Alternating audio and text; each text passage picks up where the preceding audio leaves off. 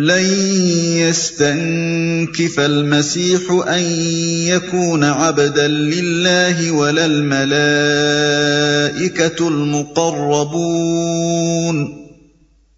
ومن يستنكف عن عبادته ويستكبر فسيحشرهم اليه جميعا مسیح نے کبھی اس بات کو آر نہیں سمجھا کہ وہ اللہ کا ایک بندہ ہو۔ اور نہ مقرب ترین فرشتے اس کو اپنے لیے آر سمجھتے ہیں۔ اگر کوئی اللہ کی بندگی کو اپنے لیے آر سمجھتا ہے اور تکبر کرتا ہے، تو ایک وقت آئے گا جب اللہ سب کو گھیر کر اپنے سامنے حاضر کرے گا۔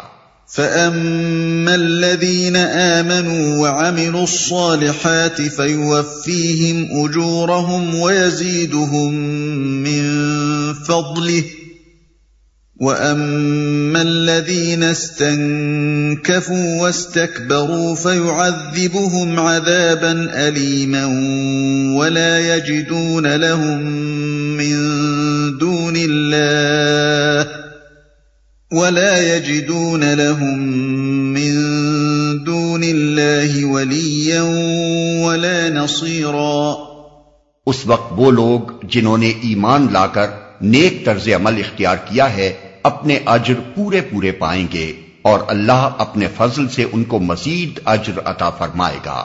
اور جن لوگوں نے بندگی کو آر سمجھا اور تکبر کیا ہے، ان کو اللہ دردناک سزا دے گا۔ اور اللہ کے سوا جن جن کی سرپرستی و مددگاری پر وہ بھروسہ رکھتے ہیں، ان میں سے کسی کو بھی وہ وہاں نہ پائیں گے۔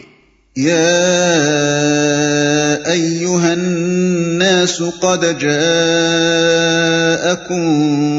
برهان من ربكم وأنزلنا إليكم نورا مبينا فَأَمَّا الَّذِينَ آمَنُوا بِاللَّهِ وَاعْتَصَمُوا بِهِ فَسَيُدْخِلُهُمْ فِي رَحْمَةٍ مِّنْهُ وَفَضْلٍ وَيَهْدِيهِمْ وَيَهْدِيهِمْ إِلَيْهِ صِرَاطًا مُسْتَقِيمًا لوگو تمہارے رب کی طرف سے تمہارے پاس دلیل روشن آ گئی ہے، اور ہم نے تمہاری طرف ایسی روشنی بھیج دی ہے جو تمہیں صاف صاف راستہ دکھانے والی ہے۔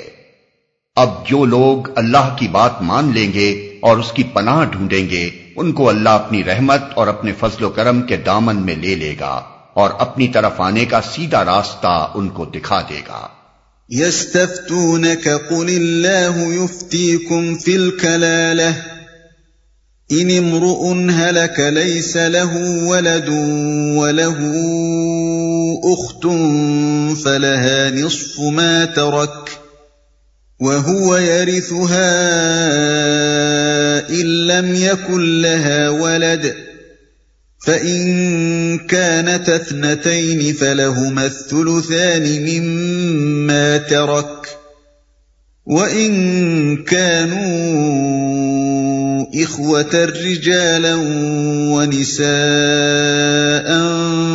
فللذكر مثل حظ الأنثيين يبين الله لكم أن تضلوا والله بكل شيء عليم لوگ تم سے کلالہ کے معاملے میں فتوا پوچھتے ہیں۔ کہو، اللہ تمہیں فتوا دیتا ہے۔ اگر کوئی شخص بے اولاد مر جائے اور اس کی ایک بہن ہو، تو وہ اس کے ترکے میں سے نصف پائے گی۔ اور اگر بہن بے اولاد مرے، تو بھائی اس کا وارث ہوگا۔ اگر میت کی وارث دو بہنیں ہوں، تو وہ ترکے میں سے دو تہائی کی حقدار ہوں گی۔ اور اگر کئی بھائی بہنیں ہوں تو عورتوں کا اکہرا اور مردوں کا دوہرا حصہ ہوگا۔ اللہ تمہارے لیے احکام کی توضیع کرتا ہے تاکہ تم بھٹکتے نہ پھرو اور اللہ ہر چیز کا علم رکھتا ہے۔ لوگ یہ آیت اس سورہ کے نزول سے بہت بعد نازل ہوئی ہے۔ بعض روایات سے تو یہاں تک معلوم ہوتا ہے کہ یہ قرآن کی سب سے آخری آیت ہے۔ یہ بیان اگر صحیح نہ بھی ہو، تب بھی کم از کم اتنا تو ثابت ہے کہ یہ آیت نو ہجری میں نازل ہوئی اور سورہ نساء اس سے بہت پہلے ایک مکمل سورہ کی حیثیت سے پڑھی جا رہی تھی۔ اسی وجہ سے اس آیت کو ان آیات کے سلسلے میں شامل نہیں کیا گیا جو احکام میراث کے متعلق سورہ کے آغاز میں ارشاد ہوئی ہیں بلکہ اسے زمینے کے طور پر آخر میں لگا دیا گیا۔ کلالہ کے معاملے میں فتوا پوچھتے ہیں۔ کلالہ کے معنی میں اختلاف ہے۔ بعض کی رائے میں کلالہ وہ شخص ہے جو لابلد بھی ہو اور جس کے باپ اور دادا بھی زندہ نہ ہو اور بعض کے نزدیک محض لاولد مرنے والے کو کلالہ کہا جاتا ہے۔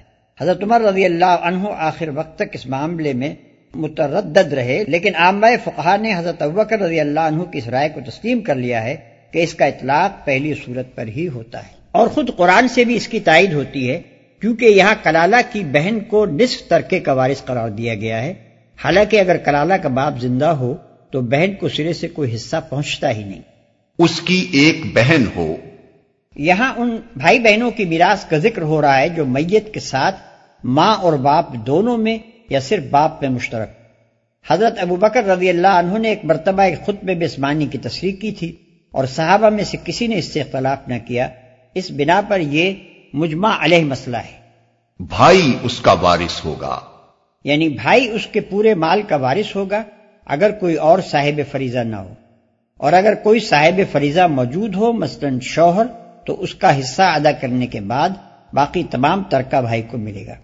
دو تہائی کی حقدار ہوں گی۔ یہی حکم دو سے زائد بہنوں کا بھی ہے۔ سید ابو لالا مودودی کی مارکت الارا تصنیف تفہیم القرآن کی یہ سی ڈی ادارہ ترجمان القرآن کے لیے سماؤ بسر نے تیار کی ہے۔